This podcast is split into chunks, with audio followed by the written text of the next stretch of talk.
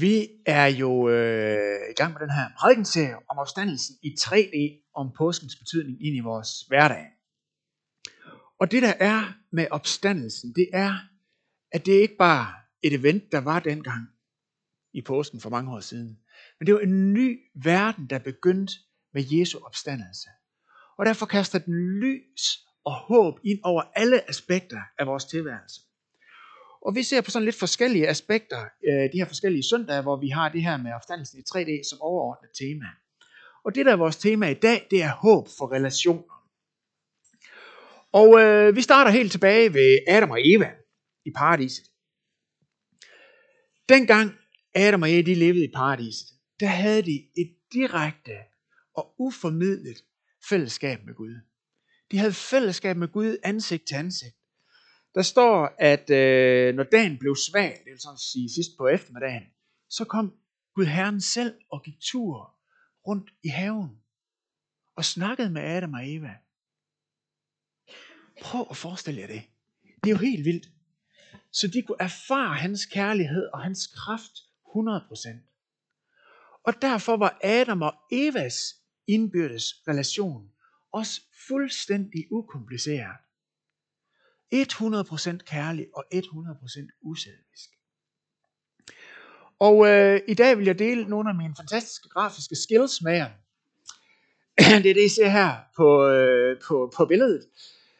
Altså, fordi at relationen mellem Gud og menneske var 100% intakt, så betød det også, at relationen mennesker imellem var 100% smuk og intakt og, og øh, Øh, kompliceret.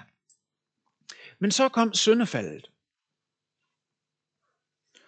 Og øh, Adam og Eva koblede Gud af som deres Gud. Han skulle ikke længere bestemme over dem.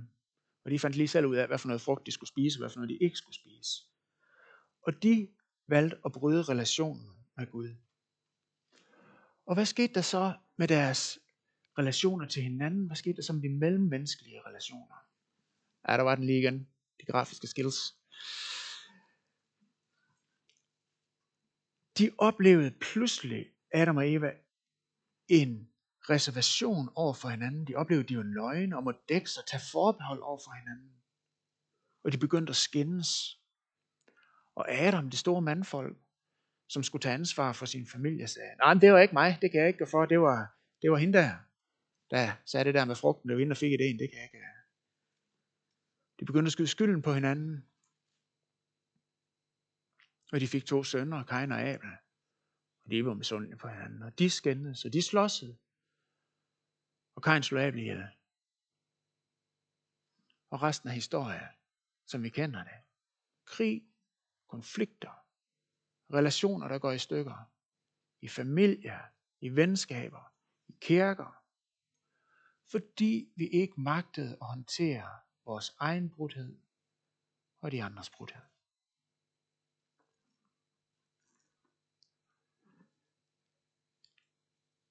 Da Jesus kom og ved sin død og opstandelse genoprettede relationen opad, relationen med Gud, så var det selvfølgelig en helt ny mulighed at træde ind i en ny og genåbnet relation med Gud, som før var gået i stykker. Men det betød også, at alle andre relationer, de mellemmenneskelige relationer, begyndte at blive genoprettet der, hvor vi lever opstandelseslivet sammen med Jesus. Som vores brud på relationen med Gud påvirker alle andre mellemmenneskelige relationer. Sådan påvirker Jesu genoprettelse af relationen med Gud også alle andre mellemmenneskelige relationer. For Jesus overvandt den store adskillelse, og det betyder, at der er håb for relationer. Og igennem det bibelske materiale ser vi udfoldet, hvordan at det påvirker den ene efter den anden type af relationer. Relationer mellem socialklasser i samfundet, seksuelle relationer, relationer i familien og arbejdsrelationer. Alt sammen på grund af Jesu opstandelse.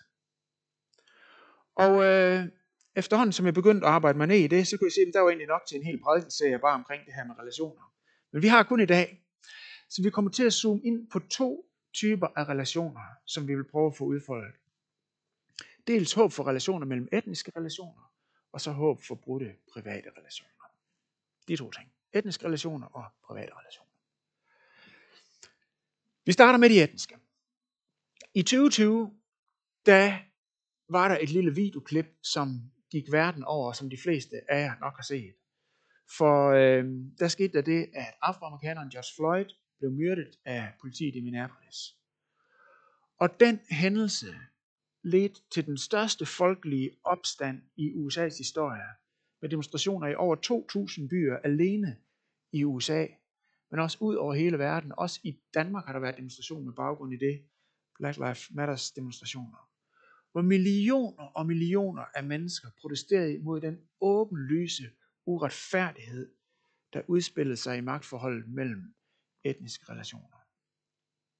Der var altså helt vildt mange mennesker ud over hele verden, der har deltaget i de her øh, øh, demonstrationer. Også mange flere, end der var i 1950'erne og 60'erne og under borgerrettighedsbevægelsen, ledt af Dr. Øh, Martin Luther King. Både Black Lives Matters og borgerrettighedsbevægelsen arbejdede for social retfærdighed mellem etniske relationer. Men hvis man kigger på de to bevægelser og den retorik, der er omkring det, så er der en slående forskel. Og det er den mangel på håb, vi ser i den bevægelse, som er her i, i vores tid, sammenlignet med Martin Luther Kings bevægelse. Og her får jeg lige et citat fra et af de mest kendte øh, taler i, i nyere tid, nemlig Martin Luther Kings I Have a Dream speech. Han siger sådan her øh, i min oversættelse, citat. Dette er vort håb, og dette er den tro, vi drager tilbage til sydstaterne med. Det var en tale, han holdt i Washington D.C.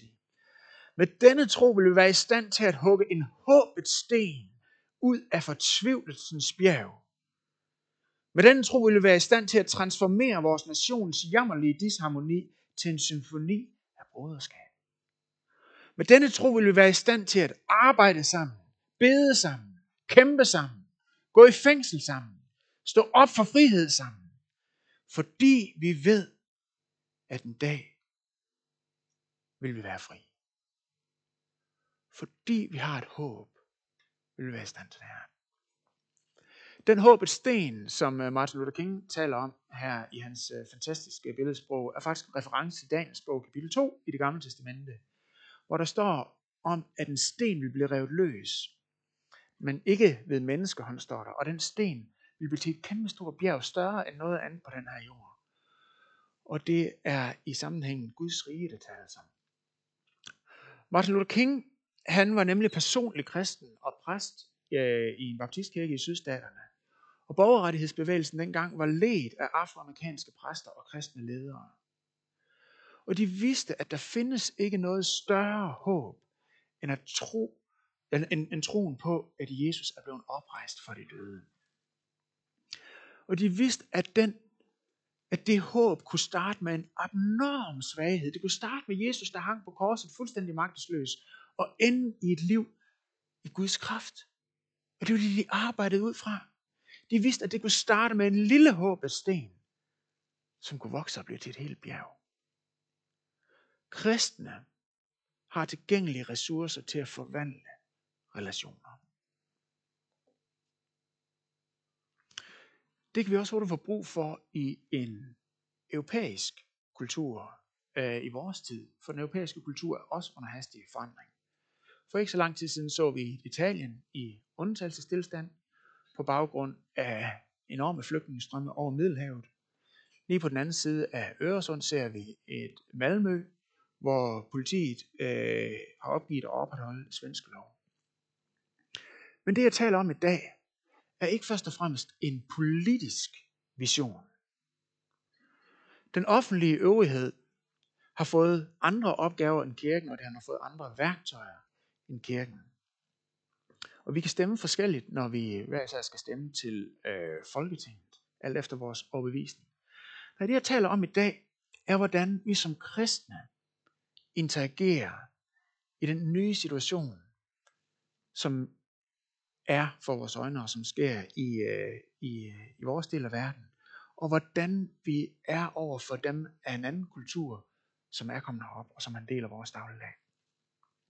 Og de gode nyheder, uanset hvordan at Europa ellers forandrer sig, er, at den kristne kirke i sin kerne, helt inde ved det i den kristne tro, det der handler om Jesu død og opstandelse, har en uomgængelig ressource til at håndtere racemæssige forskelle. Så uanset hvordan befolkningssammensætningen i Danmark udvikler sig, så betyder opstandelsen, at der er håb for relationer. Så lad os prøve at se på en case. Øhm, og vores case er en menighed i øh, det, som i vores tid hedder Tyrkiet, øh, på Ibens tid Lille Asien. En menighed i Galatien. Og øh, der var nogle udfordringer, som adresseres i Galaterbrevet. Der var nemlig en uoverstigelig spænding i den menighed mellem øh, forskellige kulturelle grupper. Dels mellem jøder, som var kommet til tro på Jesus, og ikke-jøder, det som kaldes hedninger, som var kommet til tro på Jesus. Og de to grupper havde aldrig haft noget med hinanden at gøre, hverken erhvervsmæssigt, økonomisk eller socialt eller noget som helst. Men nu er de kommet folk fra begge grupper, der var kommet til tro på Jesus, og, og nu befandt de sig så i den samme menighed. Men der var stadigvæk øh, en øh, mistro, og de så ned på hinanden, og, og så videre, og så videre. Og i Galaterbrevet så adresserer Paulus de udfordringer ved at relatere til to helt centrale ting i den kristne tro. Og den første ting, han relaterer til, er den kristne øh, lære om retfærdiggørelsen ved tro. Og det var sådan, at de her to grupper, de har simpelthen ikke ville spise sammen tidligere, fordi jøder, de anså øh, ikke jøder for at være urene, og derfor skulle man ikke spise sammen med dem. Og øh, det var de så begyndt med, fordi nu er de blevet kristne osv. osv. Men så på et tidspunkt, så kommer Peter, apostlen Peter, en af de kristne ledere, han kommer på besøg ned fra Jerusalem, og i Jerusalem, der var primært jødekristne og sådan noget, så han var vant til, at det bare var jødekristne, der spiste sammen. Og han faldt simpelthen for fristelsen til at øh, gøre det, som han gjorde før han blev kristen, altså udskille sig fra dem, som ikke var etniske jøder, og ikke ville spise sammen med dem. Og derfor konfronterer Paulus ham i kapitel 2 og siger til, øh, Paulus siger til Peter, Peter, du kan simpelthen ikke lægge større vægt på de etniske og kulturelle forskelle, end på jeres fælles nye identitet i Jesus. Det hænger ikke sammen. For når Gud har frelst dig, når Gud han ikke har frelst dig, fordi at du har fra et særligt folk, eller en særlig race, eller har en særlig kultur, med særlige moralske fortrin, hvordan kan du så, Peter, ophøje kultur og identitet til skillelinjer, når Gud han ikke gør det? Det giver simpelthen ikke nogen mening. Det er en praktisk modsigelse af det helt centrale i kristendommen, nemlig retfærdiggørelse af tro alene. Det giver ingen mening. Det er det første argument, som Paulus udfolder. Men så i slutningen af Galaterbrevet, så adresserer Paulus de etniske spændinger med et endnu stærkere argument. Og han siger sådan her. Om man er omskåret eller ej, betyder ikke noget. Men det gør en ny skabelse. Det vil lige prøve at udfolde, hvad det er. For der ligger noget helt vildt i det her. Først det her med omskåret eller ej, det refererer til de etniske spændinger mellem øh, de forskellige kulturer, som der er store problemer. Og på bemærket, så ophæver Paulus ikke de etniske spændinger. Andre steder i Bibelen, så kan han tale med glæde over hans egen øh, nationalitet og baggrund som jøde, og have stolthed omkring det og sådan nogle ting. Så kristendom betyder ikke, at vi ikke kan synge, det er et yndigt land med glæde og stolthed og gå op i kongerækken og glæde os over det. Men i forhold til en ny skabelse, så betyder det ingenting. Og hvad betyder det her, en ny skabelse? Det er det store spørgsmål. Så spænd hjelmen, for nu vil jeg prøve at dykke ned i det. Det er afgørende vigtigt. Først vil jeg prøve at forklare, hvordan at jøder på Jesu tid havde en forventning om, at Gud, altså ja, jøder på Jesu tid og før, før Jesus kom, der havde de en forventning om, at Gud på et tidspunkt ville sende Messias ved verdens ende. Og når Messias kom, så ville han frelse sit folk, han ville dømme al uretfærdighed og egoisme, og så ville han oprette Guds rige, hvor alt er godt og retfærdigt. Den nye verden, den nye tidsalder. Så når Messias kom, så ville det gamle slut, og det nye ville øh, begynde. Men nu gjorde, ja, det er smuk grafik igen, er jeg klar over, tak. nu gjorde Gud det så på en anden måde, end det de havde forventet. Og det gav en hel del forvirring i forhold til Jesus samtid og i forhold til hans disciple. For da Jesus kom, der kom han ikke for at dømme verden og slutte den nu, daværende verden og oprette en ny. Men der kom han ikke for at dømme, der kom han for at bære dommen på korset. Han kom ikke for at ende den gamle verden, men for at påbegynde den nye verden ved sin opstandelse. Og en dag, der vil han komme igen for at dømme alt ondt, og alting skal blive godt igen. Og det betyder, at vi, der er kristne, lever i overlappet mellem den gamle verden og den nye verden. Mellem den gamle, gamle tidsalder og den nye tidsalder. Og Paulus siger, det er det, der betyder noget.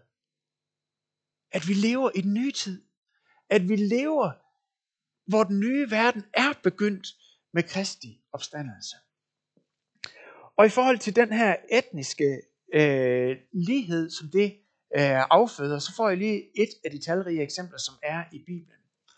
For eksempel så siger øh, Johannes i Johannes åbenbaring sådan her, øh, kapitel 7, vers 9, han ser et syn, hvor han ser alle folkeslag og stammer og folk og tungemål, der tilbeder Gud, der sidder på tronen.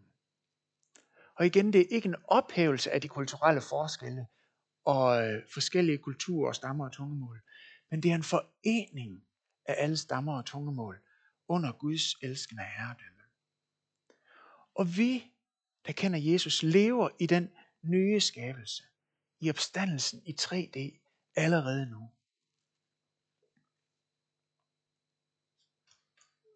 Så hvis nogen af jer, som er øh, venskabsfamilier for nye øh, nydanskere, eller hvis nogen af jer, som er engageret i sprogcafé, eller som går aktiv ind i kulturelle udfordringer i jeres børns klasse, eller er frivillige i middag på tværs. Hvis nogen af jer oplever det, jeg deler her som en opmuntring, så er det rigtigt forstået. Jesu opstandelse betyder noget helt nyt for forhold mellem kulturer og etniciteter. Og det er der jo mange i Danmark, der vil sige. Rummelighed og plads til forskellighed er jo øh, øh, generelle danske værdier. Men spørgsmålet er, hvor kommer de værdier fra? For hvis de værdier bare er funderet i, at det synes vi lyder meget fornuftigt lige her nu, så kan de lynhurtigt laves om, når de kommer under pres, eller når de kommer til at koste noget. Så hvad bunder de værdier i? Der er en forsker, der hedder Larry Hurtado, som, øh, jeg synes det er et fedt efternavn. Prøv at tænke der hedder Hurtado, og så når man tager telefonen, så kan man sige, Hurtado. Det var altså, det, det er noget. Det hedder han altså, Hurtado.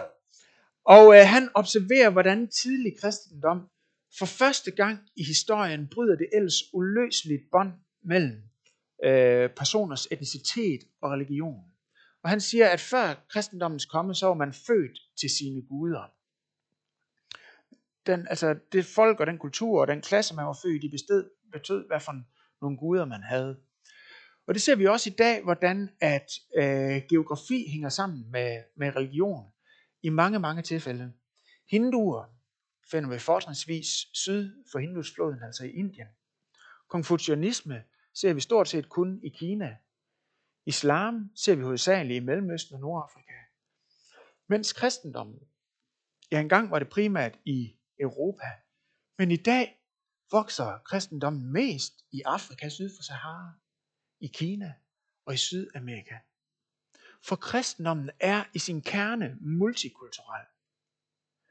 For kristne tror på, at der kun er én Gud, som har skabt alle og som kan frelse alle, uanset kultur og etnicitet. Og den radikale implikation af det har lige siden den tidlige kirke været, at vores tro på Gud er uafhængig af vores etnicitet, og at det nye opstandelsesliv er mere fundamentalt end noget andet, vi kan bygge vores identitet på. Så den nye skabelse ved Jesu opstandelse er den absolut stærkeste ressource til at overkomme etniske spændinger og genoprette relationer mellem racer og kulturer. Det var det første, vi skulle se på i dag. Så, øhm, så vil vi gå videre til anden hoveddel, hvor vi zoomer ind på den nye skabelses betydning i forhold til vores private relationer. Og her vil jeg gerne læse et stykke fra jer, øh, fra, fra, fra Kolossenserbrevet, kapitel 3, hvor Paulus han taler om det nye liv. Og ikke overraskende, så kom det lynhurtigt til at handle om, hvad det betyder for vores relationer til andre. Der står sådan her i øh, Kolossenserbrevet 3, øh, vers 12. I fører jeg da, som Guds udvalgte, hellige og elskede, inderlig barmhjertighed, godhed, ydmyghed, mildhed, tålmodighed. Vær over med hinanden og tilgiv hinanden, hvis den ene har noget at bebrejde den anden. Som Herren tilgav jer, skal I også gøre. Men over alt dette skal I iføre jer kærligheden, som er fuldkommenhedens bånd. Kristi fred skal råde i jeres hjerter. Til den bliver I jo kaldet som lemmer på et lame, og vær taknemmelige. Lad Kristi ord bo i rigt mål hos jer. Undervis og forman med al visdom hinanden, med salmer, hymner og åndelige sange. Syng med tak i jeres hjerte til Gud. Hvad vi end gør i ord eller gerninger, gør det alt sammen i Herren Jesu navn. Og sig Gud Fader tak ved ham. I får lige en lille øh, fortælling fra det virkelige liv som for mig i en tidlig alder var med til at, at præge mit, øh, mit billede af, hvad Gud han egentlig kan gøre i forhold til det her med at genoprette relationer, og noget, som har givet et dybt aftryk på mig. Og det er tilbage fra øh, dengang jeg gik på HF, jeg startede på HF i Herning i 2002, og på et tidspunkt, mens jeg gik der, så kom der en ny pige i klassen. Hun hed Gro, og hun havde det ikke så nemt. Hun var meget udadvendt, og hun fyldte meget, og hun lugtede uheldigt. Og øh, hun sagde og gjorde trælse ting, som grangivligt så ud, som om at hun prøvede på at få folk til at synes, hun var træls. Og det var ligesom sådan en ond spiral øh, i klassen. Og, øh, og hun blev mere og mere upopulær, for folk havde simpelthen det, havde det svært med hende. Og jeg havde det simpelthen også svært med hende. Det var, øh, det var svært at lave gruppearbejde sammen med hende, og det var udmattende at sidde ved siden af hende. Og jeg kunne se den her nedadgående spiral. Den gamle verden i forhold til det her med relationer, der bare gør afstanden dybere og dybere. Og jeg var fuldstændig lige så meget en del af problemet, som alle andre i den klasse. Ikke at jeg havde nogen personlig konflikt med hende eller noget, det havde jeg ikke. Men jeg mærkede den her modstand og modvilje, som bare voksede og voksede. Og jeg synes, det var så frustrerende. Det var så frustrerende. Og jeg sagde til Gud, Gud, jeg aner ikke, hvad jeg skal gøre ved det her. Jeg er en del af problemet i den her sammenhæng. Og jeg er kristen. Og du, Jesus Gud, du må hjælpe mig. For jeg er fuldstændig magtesløs over for den her modvilje, som jeg, som jeg oplevede i det her. Og øh, jeg kunne bare se, at, at det gik skidt. Og spørgsmålet er så, når vi sidder og oplever sådan en situation der, hvad skal vi så gøre? Skal vi sige, nu har jeg bedt Gud, nu sætter jeg med at vente på, at jeg mærker en, en velvilje, der nærmest driver mig frem, ligesom sådan en rygvind, jeg ikke rigtig kan, kan modstå, eller sådan noget. Og øh, det tror jeg ikke, vi skal. Jeg tror, at det er meget ligesom med, øh, med, med det her med OCD, OCD, Obsessive Compulsive Disorder, som er et andet sådan udtryk for tvangstanker eller tvangshandlinger. Og øh, jeg har hørt, at hvis man har OCD, så kan man, altså, så kan man have svært ved nogle ting, blandt andet for eksempel at røre ved en vandhane på toilettet, hvis man oplever, at der skulle være noget ubehag ved det. Og noget af det, man kan gøre, er langsomt at, at nærme sig det, som man har modvilje imod, for eksempel ved ikke måske direkte at røre ved vandhanen som det første, men røre ved håndvasken og så tage små skridt frem imod det. Og sagen er, at vi har alle sammen tvangstanker, som hører den gamle verden til. Vi har alle sammen reaktionsmønstre, som hører den gamle verden til, og som vi kan opleve fuldstændig ubrydelige. Reaktioner, som nedbryder reaktioner, eller nedbryder relationer og skaber afstand. Men vi ved også, at den kommende verden er brudt ind i den nuværende verden med Jesu opstandelse. Og vi ønsker at leve i den nye verden. Så det vi kan gøre, er, at vi kan prøve nær, langsomt at nærme os det, som vi har svært ved at gøre. Ved at tage små skridt. At give et lille smil. Kort smil. Måske. En lille høflighed. Eller en lille tjeneste. Måske er det noget, der er så småt, så det ikke engang bliver lagt mærke til. Men vi gør det i første omgang heller ikke for at blive æret for det. Vi gør det for at ære Gud. Og så er det det ved det, at når vi prøver det, langsomt og nærmer os det, som vi har svært ved, så gør det noget ved os. Så når det næste gang vi prøver at nærme os vandhanen, så kan vi måske komme lidt tættere på. Et lidt større smil overvinde tvangstankerne eller i lidt større grad. Og når vi mærker den her frygt eller modstand, så kan vi sige det til Jesus. Så kan vi bede om hjælp. Så kan vi være åbne over for, at det er sådan, vi har det. Og vi kan finde styrke til at gøre det, som vi oplever, der er svært hos vores øh, brødre og søstre. Dengang tilbage på HF med Gro, der skete der noget, som simpelthen kom bag på mig, som jeg ikke havde regnet med. Ja, det overraskede mig, hvordan Gud han kunne gå ind og ændre min tilgang til, til den her pige, som jeg havde det så svært ved. Så jeg begyndte at opleve en ømhed over for hende. Ik- ikke romantisk, jeg var kæreste med Bender dengang, men en, en, en, en ømhed, som gjorde det muligt at opmuntre hende og vise ganske almindelig kammeratlig respekt og venlighed.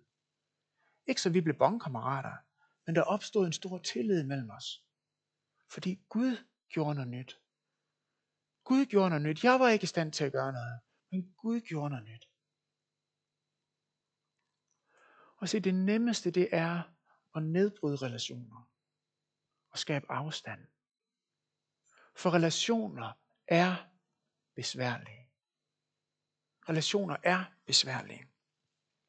Og hvis vi lige skal have et øh, sociologisk øh, blik på det, så kan jeg fortælle, at før 2. verdenskrig, der levede man i det meste af Europa i store familier. Dels fordi, at det var en økonomisk nødvendighed, men det gjorde man altså. I store familier, hvor flere generationer boede sammen. Bedsteforældre, børnefamilier, der var karle og piger, og måske en onkel, der aldrig var blevet gift. Og det var uanset om det var på en bondegård, eller en købmandsgård, eller en håndværkerforretning, så levede man som udvidet familie. Efter 2. verdenskrig fik vi i Europa den der, det der begreb, som kaldes kernefamilie. Nu skal kun være far, mor og to børn. Og så skulle man ud i forstederne i Bo og få en ligusterhæk og et lille hus derude. Og i dag, der er vi kommer vi mod endnu mindre enheder, hvor over halvdelen af alle husstande i Storkøbenhavn, der bor der kun én voksen. Så enhederne bliver mindre og mindre, for relationer er besværlige. Og en ting er familierelationer, men det gælder også venskabsrelationer og arbejdsrelationer, som bliver mere og mere kortvarige og flygtige.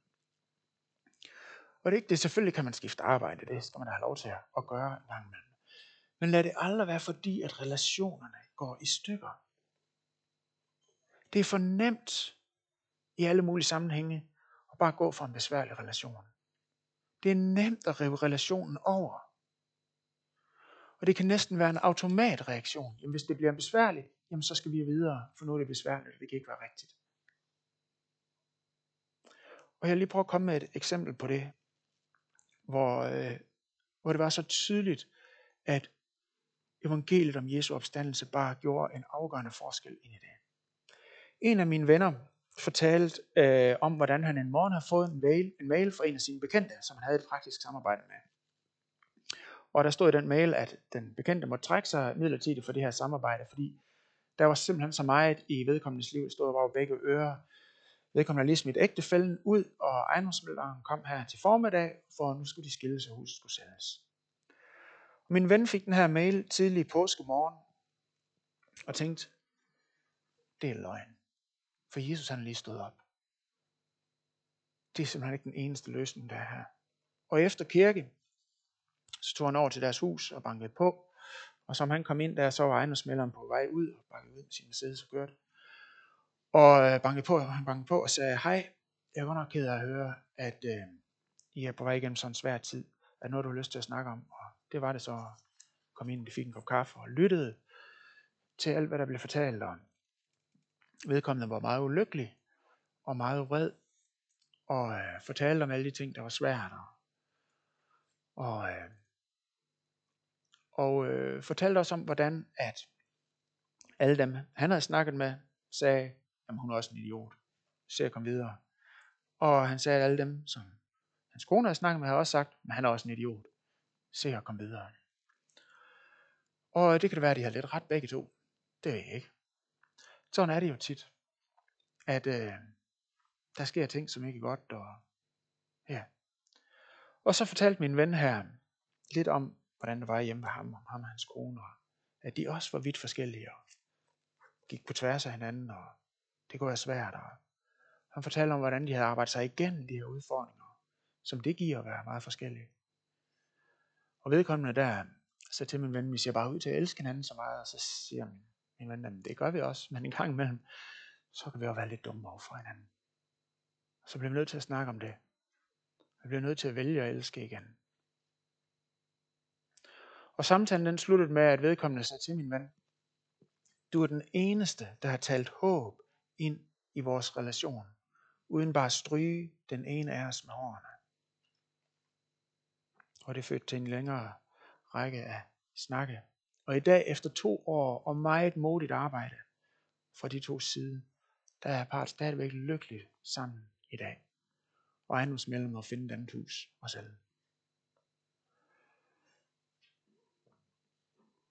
Så spørgsmålet er, hvordan kan vi leve et liv, som genopretter relationer, i stedet for at nedbryde dem? Teksten i dag giver os en række hints om det, og vi vil se på bare et af dem. Paulsen siger sådan her, som Herren tilgav jer, skal I også gøre. Nå. Det lyder måske meget rigtigt, men altså som, I altså, det er også nemt at sige, som Jesus gjorde, sådan skal I også gøre. Var der ikke noget med, at han var lidt en speciel kategori, eller hvad? Det var nemt nok at komme med sådan en, øh, en, en regel der også. Men det her, det er meget mere end en regel. Fordi det her, det afspejler et livsforvandlende møde. For den, som har mødt den opstandende mester i live igen. Den, som i helligåndens lys har set sig selv afsløret i al sin smålighed og egoisme, uden undskyldning og uden mulighed for at bortforklare. Og den, som samtidig med det har set sig selv fuldstændig gennemelsket og tilgivet og hædret og løftet op og iklædt herlighed fra Jesus.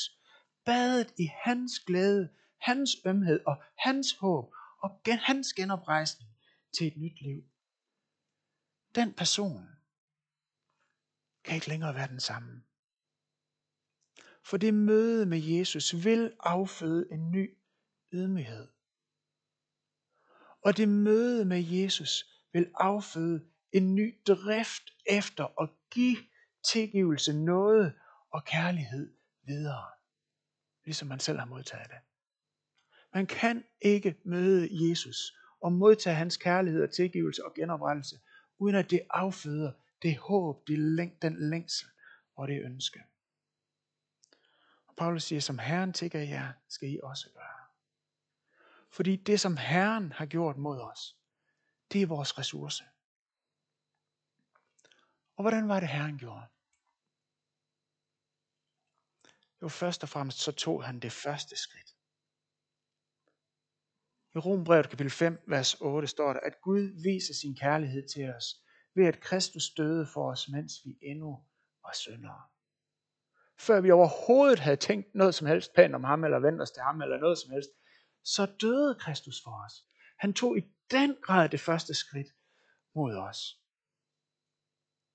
Forsoning kræver altid, at en går det første skridt. Og når vi er kristne, så følger vi en Gud, der har taget det første skridt mod os. Derfor opsøger vi aktivt forsoning.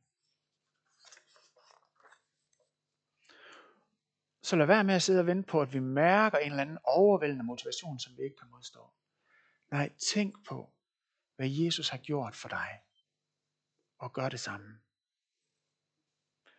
I en verden fuld med konflikter mellem raser, mellem klasser, mellem kønnene, der er det et stærkt vidnesbyrd om opstandelsen, når kristne arbejder for at genoprette relationer. Lad os rejse os op og bede sammen.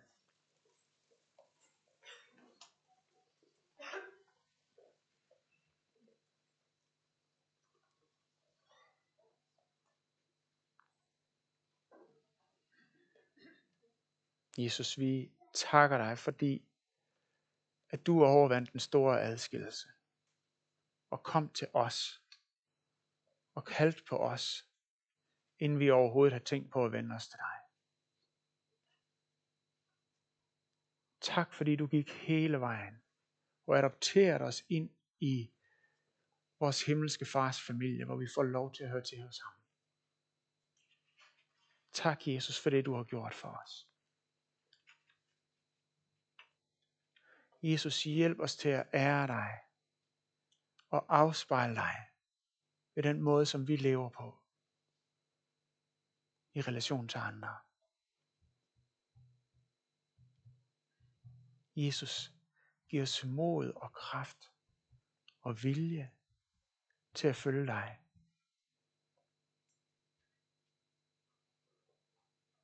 Jesus, salv os med din kraft. så vi kan afspejle dig og leve det nye opstandelsesliv sammen med dig. Og øhm, lad os bare lige tage øh, et halvt minuts tid til at stå selv i bøn sammen med Gud, hvor du kan spørge ham, er der, er der en relation, som jeg skal tilbage til? for at søge forsoning, for at få snakket om det, der var svært, og få sagt det, som det er, hvor der kan ske heling af den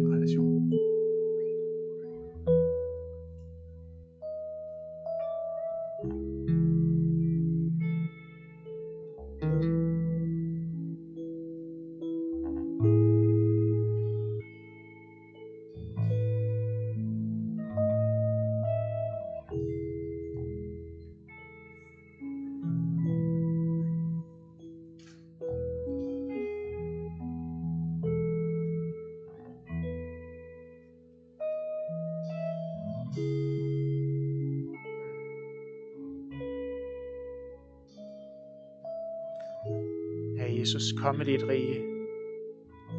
Kom med dit rige. Kom med dit rige der, hvor det er svært. Kom med dit rige der, hvor brudhed har fået lov til at ødelægge noget, som ikke skulle være ødelagt. Kom og gør nyt. Jesus, vi lægger vores relationer over til dig. Giv os mod til at gå der, hvor der er brug for at gå. Giv os kraft og kærlighed til at følge dig der, hvor du kalder os. For dit er rige, din er magten og din er. Amen.